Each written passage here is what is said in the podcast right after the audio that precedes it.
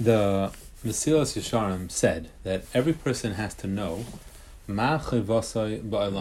What is his obligation in this world? Every person also has to know ulama yasim mabatay umigamasai. Towards which goal should he be focusing on, and what should he be tri- striving for? Now, these are two separate points.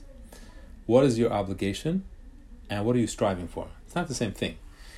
They're tied together, and the Ramchal begins with explaining the second concept, which is what is the ultimate goal in life? What are we striving for? What's the end game? And after clarifying that, he will explain what our chayv is, what our obligations, uh, which actually is how to achieve that goal. The Ramchal writes, This that Chazal taught us is Sheha'adam le'nivra el Hashem. Person was only created. The whole purpose of our creation was To enjoy the company of Hashem, and to benefit from the shine of His presence, the Shechina. This is the only true enjoyment and the greatest pleasure of any pleasure, pleasures that are found in this world. Hashem created us for the purpose of giving us the greatest gift possible. That's why Hashem created us, to, to, to, to be native to us. And the greatest gift possible is the ability to connect to Hashem. Connecting with Hashem gives a person the greatest pleasure, the greatest enjoyment, the biggest fulfillment that's possible. And so much so that all the pleasures that do exist on this world are only there to help us have an idea, a concept, an inkling of what kind of pleasure it is to be in Hashem's presence. And Chazal tell us in Pirkei Avos that all those pleasures are really a poor example. Chazal say, "Yofish sha'acha shel koires ruach ba'olam haba mikol chay olam One moment of life, one moment, one second of life in the world to come is better than all the pleasures of this world combined.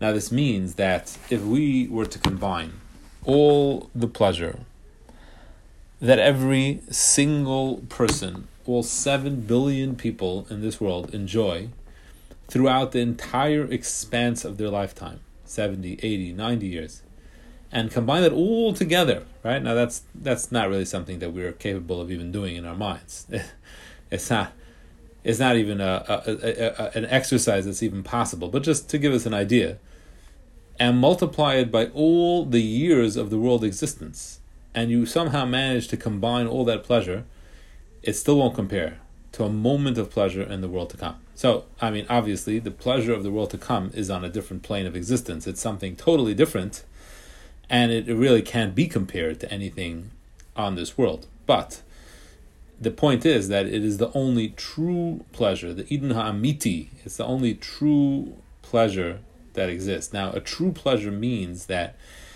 it creates a level of enjoyment and fulfillment to the greatest degree possible with absolutely no drawback, nothing limiting it, nothing taking away from it. And that's true pleasure. Every other pleasure comes at a cost. Sometimes it's the difficulty in obtaining that pleasure, or side effects of having that pleasure or the responsibility associated with that pleasure, it always has a drawback.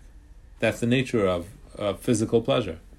But the life of the next world, which is the full, total ruchniistic of pleasure, that's true pleasure. Now, we can have ruchniistic of pleasure in this world too, and the Ramchal will get to that, but it's limited because we're still physical.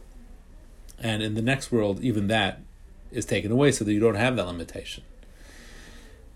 And we find that Tzaddikim worked on creating an image for themselves, what life on the next world is like. The Gemara Brachos says that the great Amora Rav, it says, Margula Bapume de Rav, there was a diamond in his mouth, which means he would always say this. He would constantly repeat this to himself, that the next world has no eating, no drinking, no hate, no jealousy, no business no fighting. Rather, it's only tzaddikim sitting with a crown on their heads, atraseim reshem, enjoying the presence of the Shekhinah.